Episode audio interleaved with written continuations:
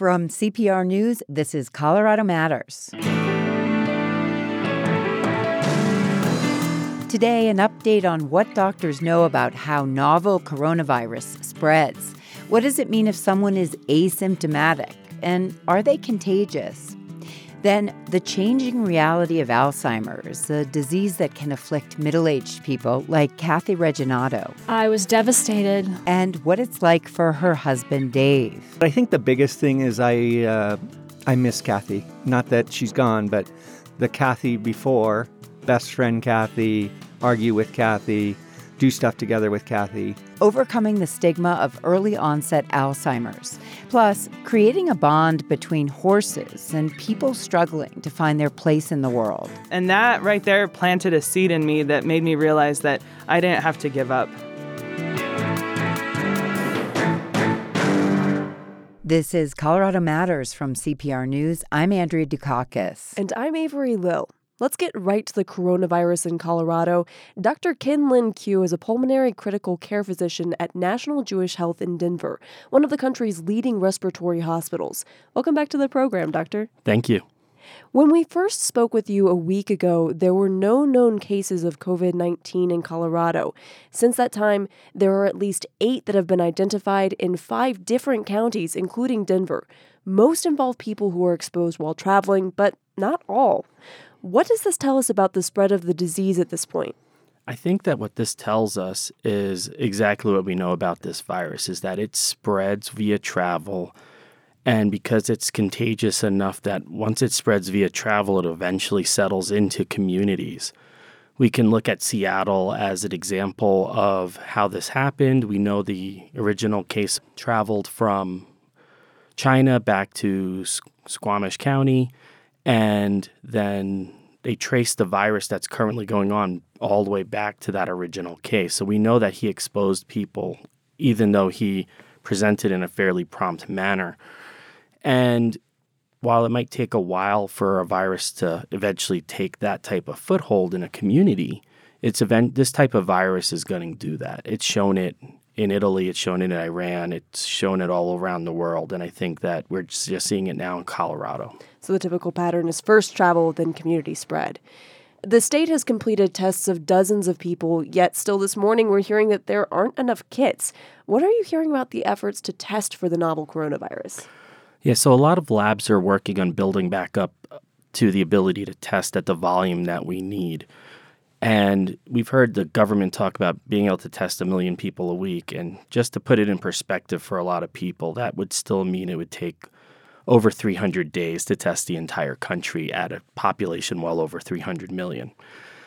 So getting tests ramped up to be able to test enough people in a timely manner, it's just a um, tactical um, supply chain, work chain issue, workflow issue that takes time to get to. So we can't magically just poof off the shelf, have all the reagents for the test. It takes time to manufacture each component, put it together, quality test it so that we're actually getting good results, and then get it shipped out.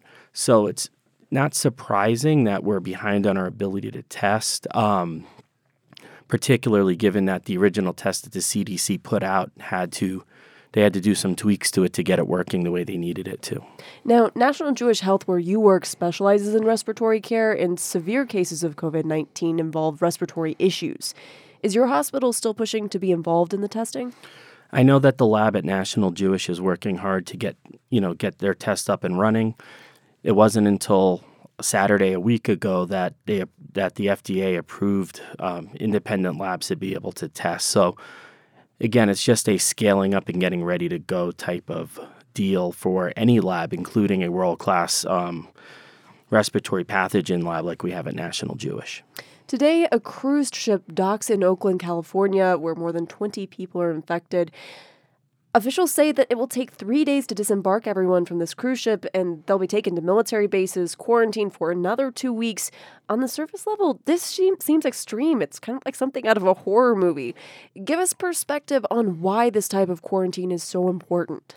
I think that we can look back to the Diamond Princess as to why this is so important. So, the decision made at that time was to quarantine everybody on the ship. And when they did it, it continued to spread and spread and spread. And then on top of it, one of the people coming out of quarantine from the Diamond Princess down in San Antonio, if I remember correctly, was San Antonio, actually tested positive as they were going out of quarantine and they had to pull this person back in and trace all of this person's contacts. So if you let the people off the ship without quarantining them, and this virus has a average of 6 to 14 days so when people are infectious after exposure you would definitely And that's an incubation period. incubation period. You would then have a group of people wandering around potentially infectious and not realizing they were. So if you don't isolate them, put them in quarantine, you know, you you run a risk. And it's not it's not a good thing for individuals, right? And this is one of those things where the individual good versus the public good come into conflict and this is probably the right way to approach this. The thing that it takes three days to get them off the ship is, you know, I think that that's based on the local protocols for how they're moving people, testing people, putting them into these safe areas to for their quarantine.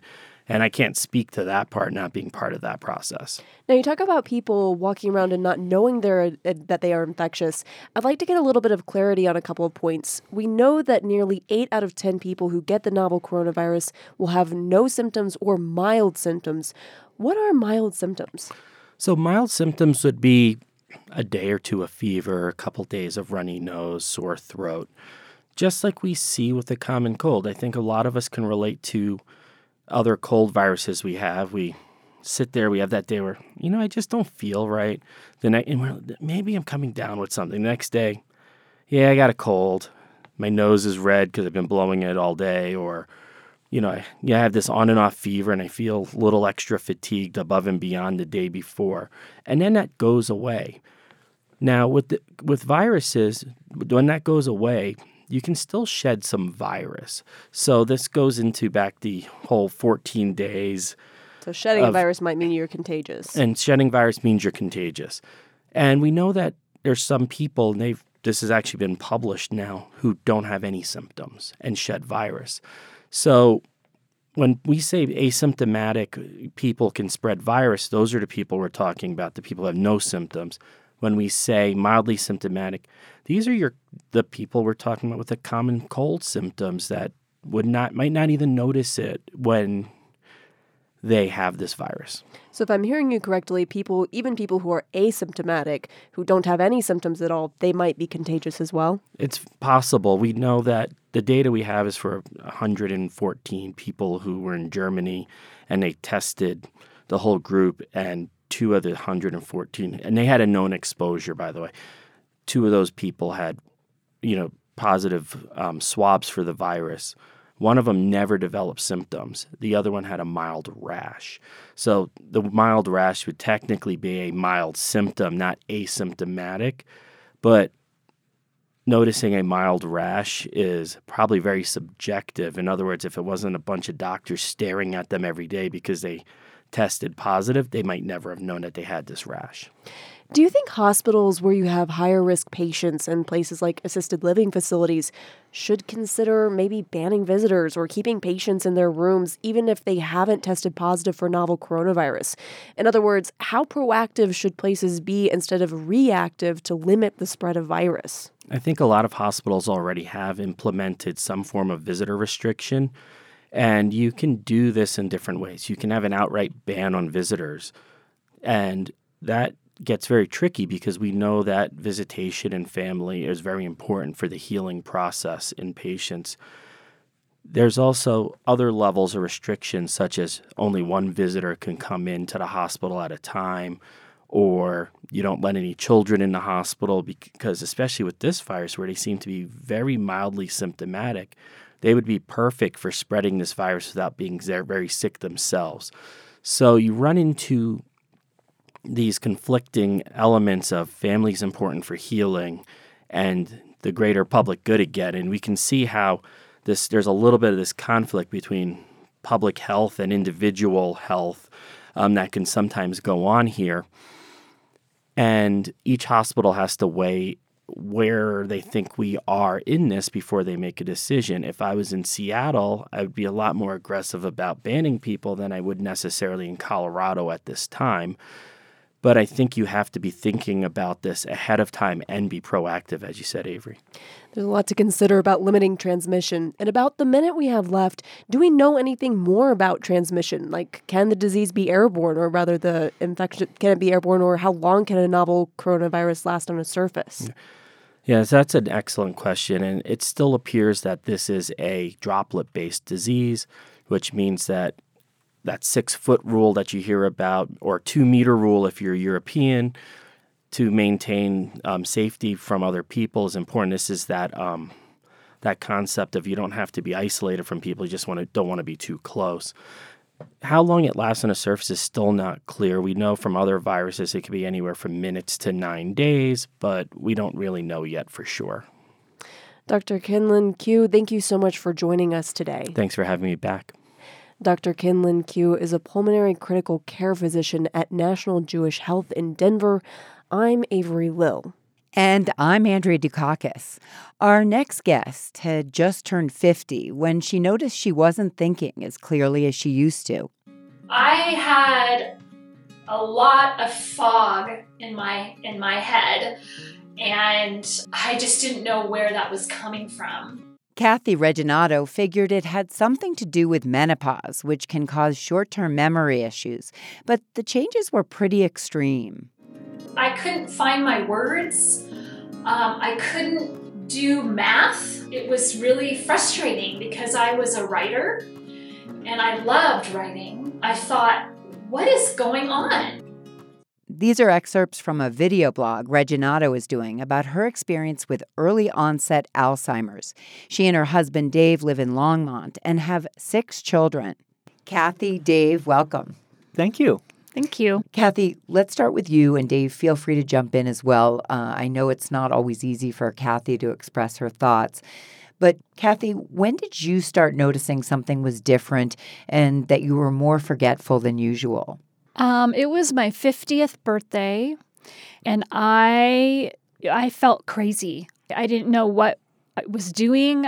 It was horrible, horrible, horrible. Not able to organize your thoughts. Yes. And do the planning for the family like you had in the past. Yes, yeah. So I usually read to the kids, and so I couldn't do it. I couldn't do do Read it. Read out loud. Yeah, it was and difficult. um, and so we started going through menopause, or you know, Right, you thought it was a lot of other things, not right? Alzheimer's. And Yes. Dave, when did you first start noticing Kathy's symptoms? It may have been a little earlier than that. Kathy has been very involved with many different charitable organizations, activities. One of her uh, passions has always been foster children and orphans, uh, single moms. And so uh, she was involved with a singles moms group where she would give presentations, be part of the leadership team. And she was starting to have, I noticed a difficulty like organizing a coherent presentation. And so that was my first, but I didn't connect any of these dots. I think the first indicator was that uh, reading out loud as a family time, where Kathy was always an excellent speaker, excellent reader, and she would be stumbling over her words. Uh, still, we didn't clue in anything at that point. Uh, we attributed it to menopause, maybe some kind of infection. Was there a moment, Dave, when you thought, you know, this has gotten to the point where we need to seek outside help? Yes. Yes. So I think uh, the big defining moment for me was we were all on vacation in uh, in Mexico. It was May of 2018, so about you know seven eight months before the diagnosis. We were trying to play a game, and Kathy couldn't play that game with the rest of us, and it was like this is not just aging, you know, normal memory. And so then we uh, got real serious about getting in with some different doctors, trying to pinpoint it. Alzheimer's wasn't even, you know, on our radar, just because, like most people, we didn't think young people got, or middle aged people, get uh, Alzheimer's disease. And so uh, that was when we uh, started getting a lot more serious. I understand Alzheimer's disease can only be diagnosed after death, at least definitively. How did doctors diagnose Kathy? So, like you said, there's only one for sure way to diagnose it. But uh, with Kathy, they diagnosed it via a spinal tap and uh, the different protein indicators they look for in the spinal fluid. And she had those telling proteins, unfortunately. Um, she also had an MRI. Actually, I believe a PET scan is more effective at seeing the entanglements that are caused with the protein uh, plaque buildup that is common in the brain and in Alzheimer's. Additionally, we went to uh, basically a half day test where they do a bunch of uh, brain exercises tests, and that way they uh, identify the different type of cognitive disorder that you're experiencing. And, and Kathy, what was your reaction when you found out you had Alzheimer's at such an early age? I was devastated. I didn't I didn't even realize what Alzheimer's was. So it was yeah, it was really hard. Dave, Kathy takes medicine for the disease. At this point, what can medication do for people with Alzheimer's? It's It- it's basically just uh, slows down the symptoms. It doesn't actually slow the progression of the disease. They don't have any medicines like that at the moment. Kathy, I understand you go to a support group for people with Alzheimer's, and you're the youngest in the group. How helpful is it to be with other people who have the disease too? Um, they're they're aging, so I'm just the little girl that goes along. Well, and a lot of times they think your mom is the one yeah, you I go know with my your mom, My mom does goes um, with you. It, so it was funny because my mom is like uh, like a, on a tat. You sharp as a tack. sh- Yes, and um, and so when we went around the first time with the class, I had to say. It's me that's the, the Alzheimer's patient. And so it was kind of funny. But how does it feel to be in there with other people that have Alzheimer's? Um, I don't know. I mean, eh, they're old. I mean, I'm getting old, but it does feel good th- To be with other people. Yes. Uh huh. Dave, just from this conversation, I can tell you spent a lot of time speaking when Kathy has trouble getting her words out. And I imagine you spend a lot of your time caring for her and for your younger kids, the ones that still live at home. What kind of toll has the disease taken on you? Um, Kathy worries about this a lot. It's been um, it's been difficult. I've uh, made a conscious effort to try to take care of myself and stay in my exercise routines and get time alone and hang out with friends still.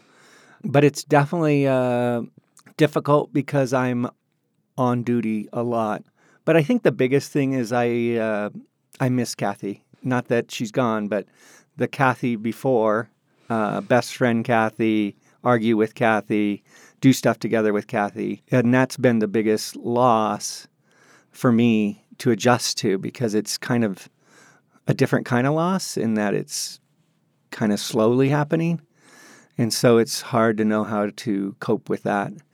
You know, after 30 years together, you you get very used to each other and and so that's been uh, probably the most difficult thing. Do you have any sense of the progression of the disease? What is the prognosis for Kathy in the next five years or so? I think uh, with uh, what we've kind of just read and heard, I mean, doctors are always trying to be very, you know, positive, but uh, I think Kathy's, you know, a good three to five years into her symptoms. There's probably another three or five years ahead. Is probably what we're looking at. Uh, the early Alzheimer's progresses much more quickly in general, and I think we're seeing that. And so that's what's ahead. And Kathy, part of the reason you wanted to do this video blog is not only to raise awareness, but for your children too. Mm-hmm. Yes. What did you think this would offer them, this video blog? Well, now I have um, every um, Child. child, and I it's on um, tape. So you've done a vlog with each of the children. Yes. So- So, um, so that was my my number one. That I want them to see me not like when I'm um, can't remember them. can't or- remember, and um, and so I can. Well, I won't be there, but um, but They will have that. they will have reflect that. upon. Yes. And do you feel like you've been able to help others through your video blog and through talking? to Yes. A lot. A lot of people. Uh, She's we've connected with a lot of people through the Mm-hmm. vlog from all over the world, which is pretty amazing. We've made some really close friends. We've actually visited our uh, new friends in New Jersey. The husband has Alzheimer's. He's 50 years Mm-hmm. Old. And so that connection's been really uh, encouraging to us because uh, we're such similar situations. We've had uh, people pick up Kathy's story all the way in uh, Great Britain, and we had a German news crew come out. And so it's been exciting and purposeful and fulfilling for us. And Dave, having seen Alzheimer's up close firsthand, how has your perspective changed on the disease? Well, I uh, the, my perspective has changed in that um, it just is an insidious disease. It slowly takes a person away from you. The fact that there's no hope that comes with it is difficult for to cope with. There's a stigma also that comes with it that I didn't realize. It makes people uncomfortable to know that there's there's not really a cure, and so uh, people feel awkward around you, and so um, that also has kind of spurred our interest to help with uh, just people understanding the disease better, uh, the need for additional research, and that it can affect people in their 30s, 40s, and 50s. Thank you both for being with us. Thank you. Thank you very much. Kathy and Dave Reginato live in Longmont. They have six children. A couple of years ago, Kathy was diagnosed with early onset Alzheimer's disease at a relatively young age. She has a video blog about the progression of her condition and hopes to raise awareness about the disease. This is Colorado Matters from CPR News.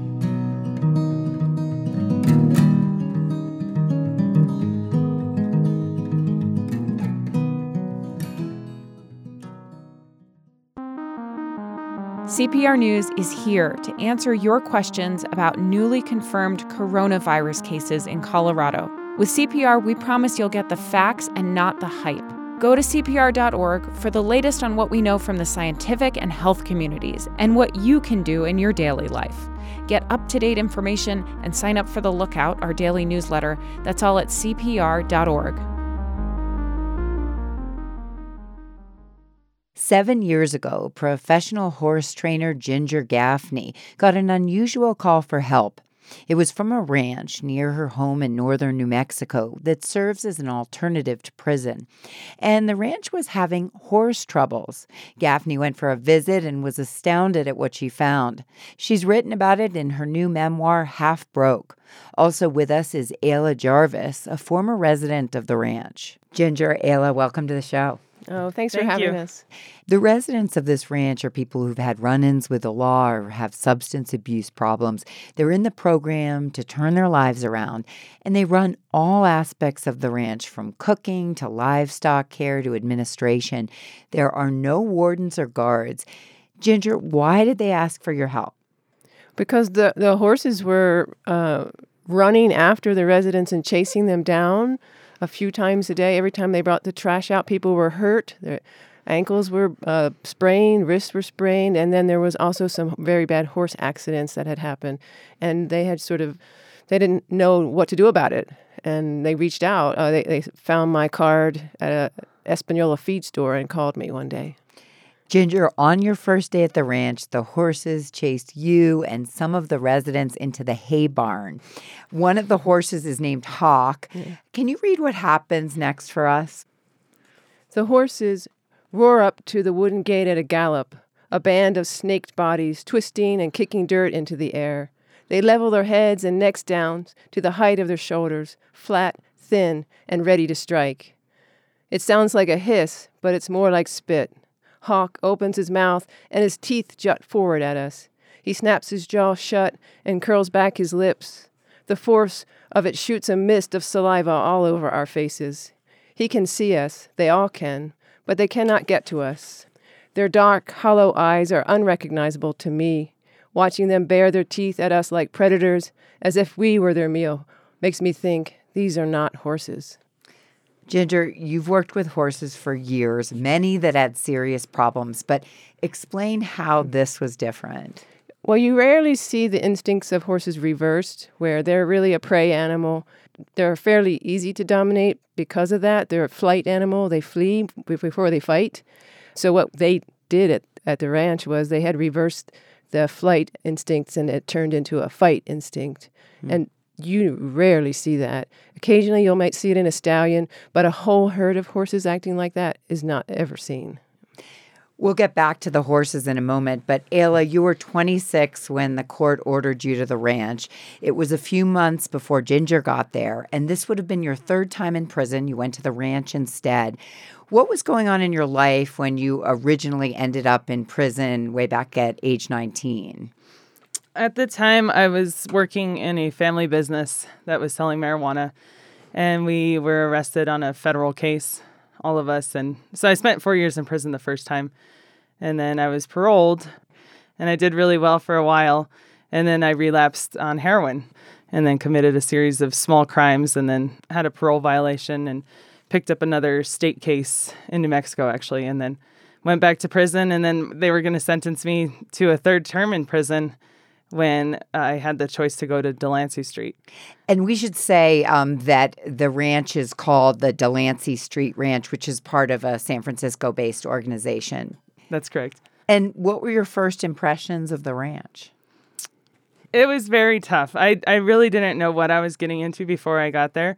And I came in and they dressed me in really baggy clothes and I, I had to pretty much shed the exterior of who I thought I was. And I had to work and I had to hold myself accountable and I had to be honest and I had to wake up and and do something every day, which was a lot different than the prison scene that I had just come from.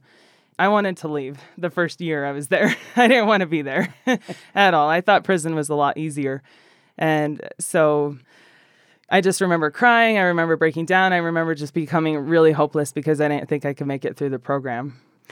So you'd been at the ranch for seven months when you were assigned to the livestock team, and these are the residents who care for the ranch animals. What was that like? I didn't want to become part of the livestock team at first. I was very apprehensive. Um, at that point in my stay, I I was very hopeless, and I was finding trouble caring for myself and for others. And I was at a kind of a despondent state where I didn't I didn't want to do anything. I just wanted to either die or go back to prison, and that's where my mentality had had shifted to. It was very narrow. So my mentor at the time kept encouraging me to join the livestock program to hopefully help me get out of myself and and help me um, do something different because I was at a at a juncture where Delancey Street was like, we don't know if we can help you anymore because you're so lost. And the mentors are other people who are living at the ranch who have been there longer than you had. That's correct. Yes. Okay. Mm-hmm.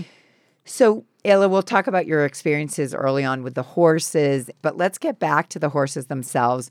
Ginger, you chose to begin your work with Hawk, this aggressive horse that we heard about earlier. And by the end of your session with him, you were able to put a halter on him and to pet him. What mindset did you need to make that happen?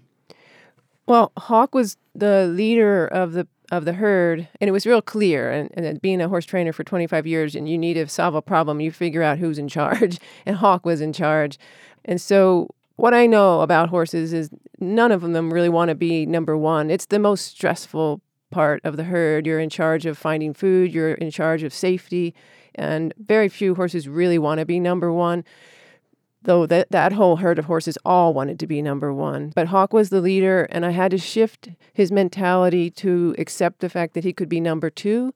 And it was a very, he was very aggressive. And number two after you. After me, that's right. I was number one. And with Hawk, he had been able to dominate almost 100 people at this ranch. And so the first scene in the book is me working with Hawk in the round pen, trying to convince him that I was something that could be respected.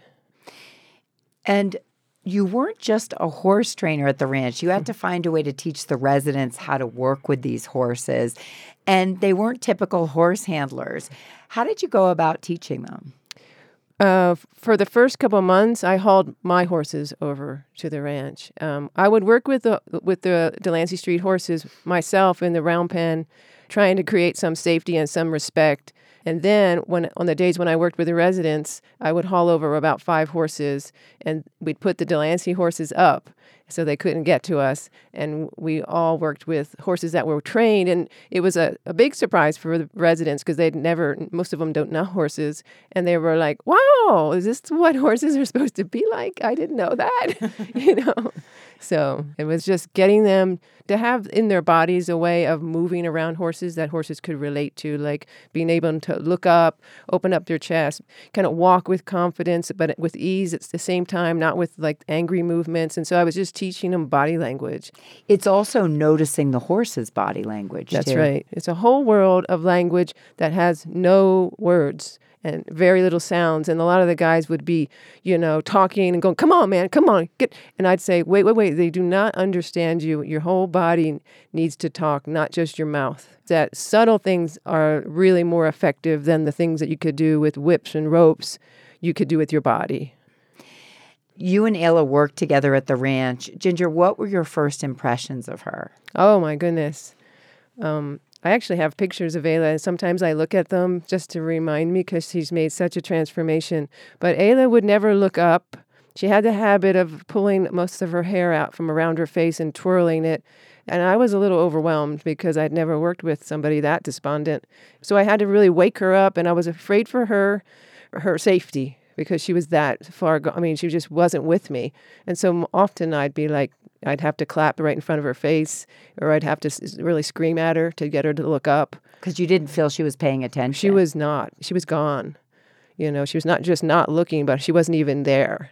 And Ayla, let's talk about one of your first experiences with the horses. Ginger asked you to hold a horse's hoof so it could be trimmed. And what happened next? Well, it was raining. I was soaking wet. I was tired, and I, I didn't really understand how this was going to help me in any way. but I was willing at that point to pretty much try anything just because I, I had become so desperate. And I started to feel a little bit of a change just from being out there around the animals. So when she asked me to, to trim the hoof, I, I was a bit curious, but I, I really didn't see the benefit in it. But I, I did it anyways. And I just remember getting jostled around, the horse rearing up on me, getting thrown around. I was bleeding, I was soaking wet, and I just had this determination to finish it out. And and that right there planted a seed in me that made me realize that I didn't have to give up. I didn't have to give up on my life, myself, or anything anymore. And so it was that moment that I just wanted to finish. And I didn't want to just finish the one hoof. I wanted to do all four. I was absolutely determined. I spent hours out there until it was dark and I I uh, found something in me that day that just planted a seed of hope. And that was early on. How did working with the horses affect you after you had been with them for a longer amount of time? Oh, it just completely opened me up. And I, I I remember waking up one morning and hearing the horses neigh outside. And I thought to myself, I said, huh, I wonder if they've been fed yet, if someone's been out there to feed them and take care of them. And for me, that was like an instant click that, wow, I actually care about something. Because not caring for so long, not even caring about myself or anybody around me or any living thing for that matter, um, to actually realize like I have an interest in something else's well being, especially a living creature, was very transformational for me. And from that point on, I was like, you know what? I can care and I can care about myself. And then that transferred into caring about other people and in turn caring about my future. And then I remember riding a horse and, and feeling like the horse was an extension of myself. Because Ginger would always say, think of the horse's legs as your legs. And so when they would run fast, I say I would feel this sense of power, like, you know what, I can run fast too. I can I can take hold of my life and really and really change. And I, they helped me believe in change. And I had to really get honest with myself because with horses, you have to be completely honest and open, and you have to be completely present when working with them. If not, then they'll run all over you. And I just, I was tired of being run over by myself, by addiction, by everything else. And I just, I, um, I found a strength that I didn't know that I had working with them. We're talking with Ayla Jarvis about her experience with horses at an alternative prison ranch in New Mexico. Ayla's story is part of a memoir written by our other guest, Ginger Gaffney. Gaffney's a horse trainer who worked with the horses and residents at the ranch.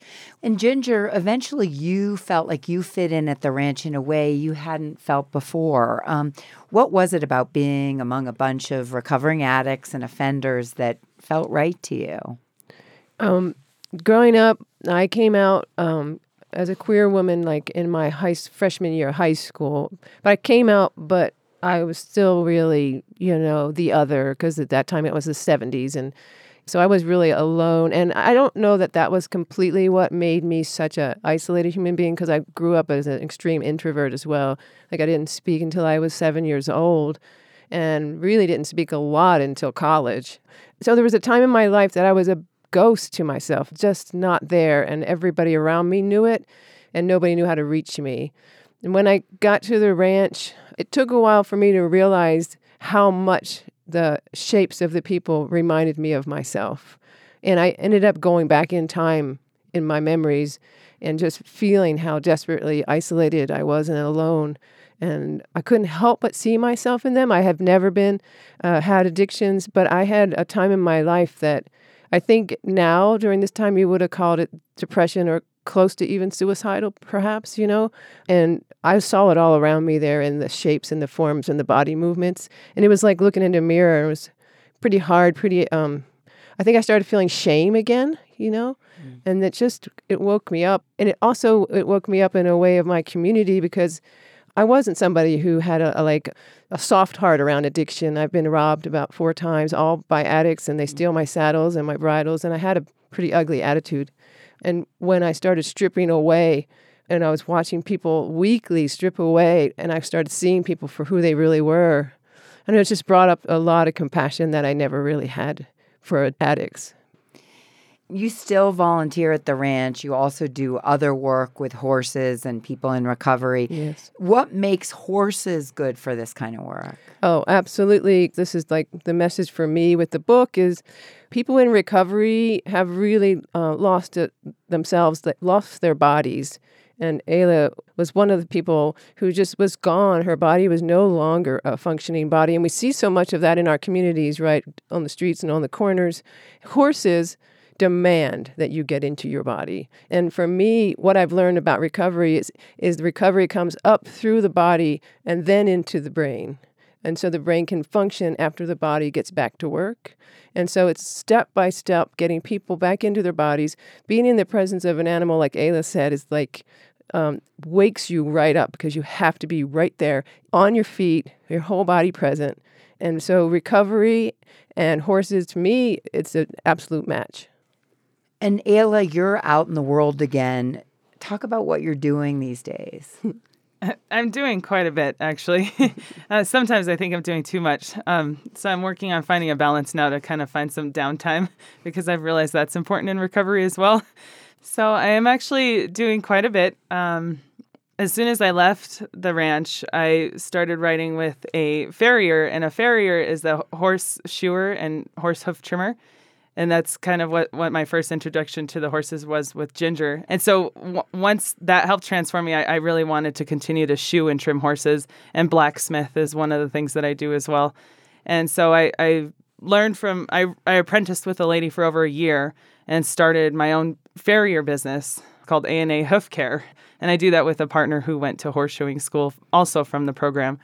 And then that helped me get into the place where I live right now, which is the ranch. So I, I work there and I pay most of my rent through working with the horses.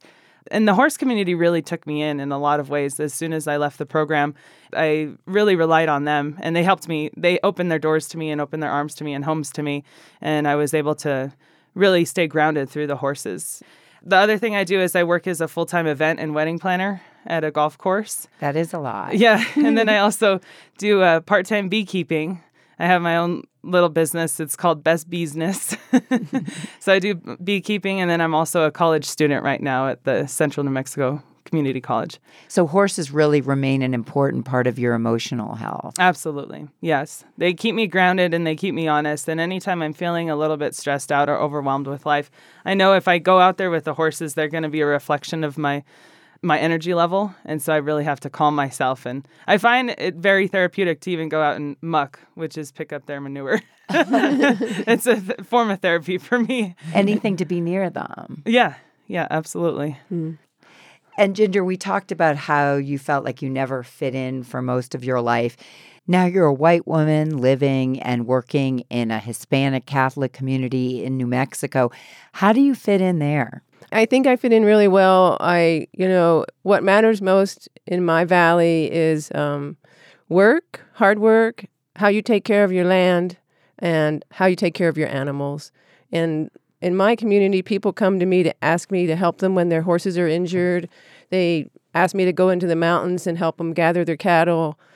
Being queer and being white, and even though I'm like the minority in my valley, I've always felt really welcomed. I've always felt really appreciated. And I feel like it's a real example that, you know, people that are queer can live ru- rurally and feel safe. I get that question a lot when I'm out reading for the book because I think people would like to move out of the city. Some people would like to live how I live, but they've never felt safe. So I think my story is a, a little bit of hope for that.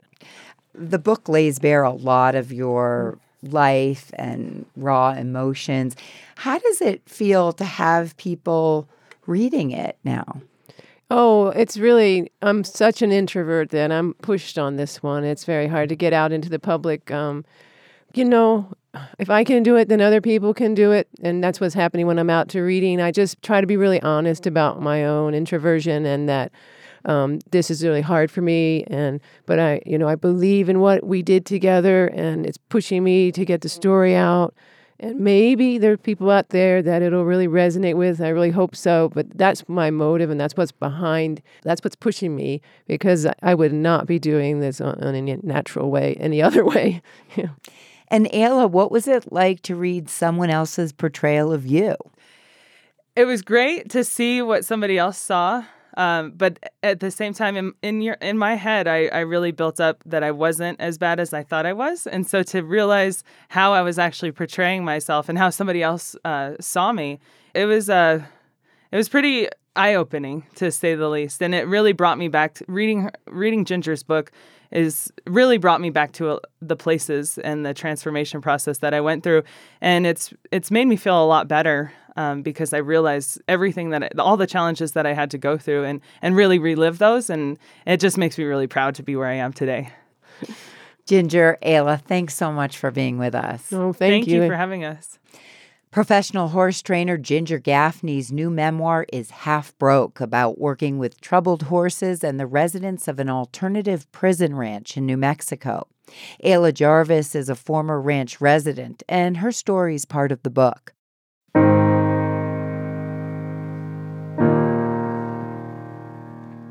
Teens use social media to share stuff like memes, which often make light of serious topics. For our Teens Under Stress series, CPR reporter Michael Elizabeth Sakas talked with kids about memes and how they communicate fears around climate change. It's lunch hour at Palmer High in Colorado Springs. Once a week, the school's climate club meets over sandwiches and reusable water bottles to talk big ideas. Wouldn't that be great to have a downtown solar powered school? That's 15 year old Taylor Salisbury, a sophomore. She started the club after feeling depressed about climate change. The group organizes strikes, they're in talks with the school district about a sustainability plan. I think it's become a major part of my life. It's sad and it's also empowering at the same time. But before Taylor started the club, she made an Instagram account called Palmer Planet. I also made some memes to get at my generation. She says memes help connect kids to issues like climate change. This is how we talk about issues in the most non offending way. If you spend any time on the internet at all, you've encountered a meme. A well known meme style is an image captioned with different jokes, likely in bold white lettering. One example Disaster Girl. It's a close up photo of a young girl looking right at the camera. with a slight grin on her face, making her appear kind of villainous and malevolent. That's Matt Schimkowitz, senior editor at Know Your Meme, a site that researches and documents them. Behind the little girl, there's a house on fire, and it looks like she's pleased with the fire or that she perhaps started the fire. Taylor Salisbury used the meme to make a point and the caption is Climate change isn't real. Matt Schimkowitz says these climate and environment theme memes spike in popularity with teens around big events, like the Australian bushfires. There's a lot of gallows humor about it. It's a lot of jokes about how there isn't going to be a planet for them to grow old into, which is obviously very sad. He thinks the memes reflect a feeling of desperation. I think that that is a, a bit of a defense mechanism to kind of express concern about these things and kind of spread these ideas farther. Roxy Hauk is a sophomore, also in Palmer High's Climate Club. She agrees that memes help get the word out on the issue. She says she's not one to do a lot of research. I find out a lot of what I uh, know about what's happening from social media or memes on social media. The memes are also a way for her to find humor in the situation that otherwise, she says, is frightening. It's definitely coping. It's seeing that, like, it's not just me or it's not just the people I know. It's like almost all the teenagers I know know about it and are worried about it. She says memes can desensitize you to scary stuff like coronavirus or war. But these teens see environment memes as different. They help them have a conversation about something that's otherwise tough to talk about.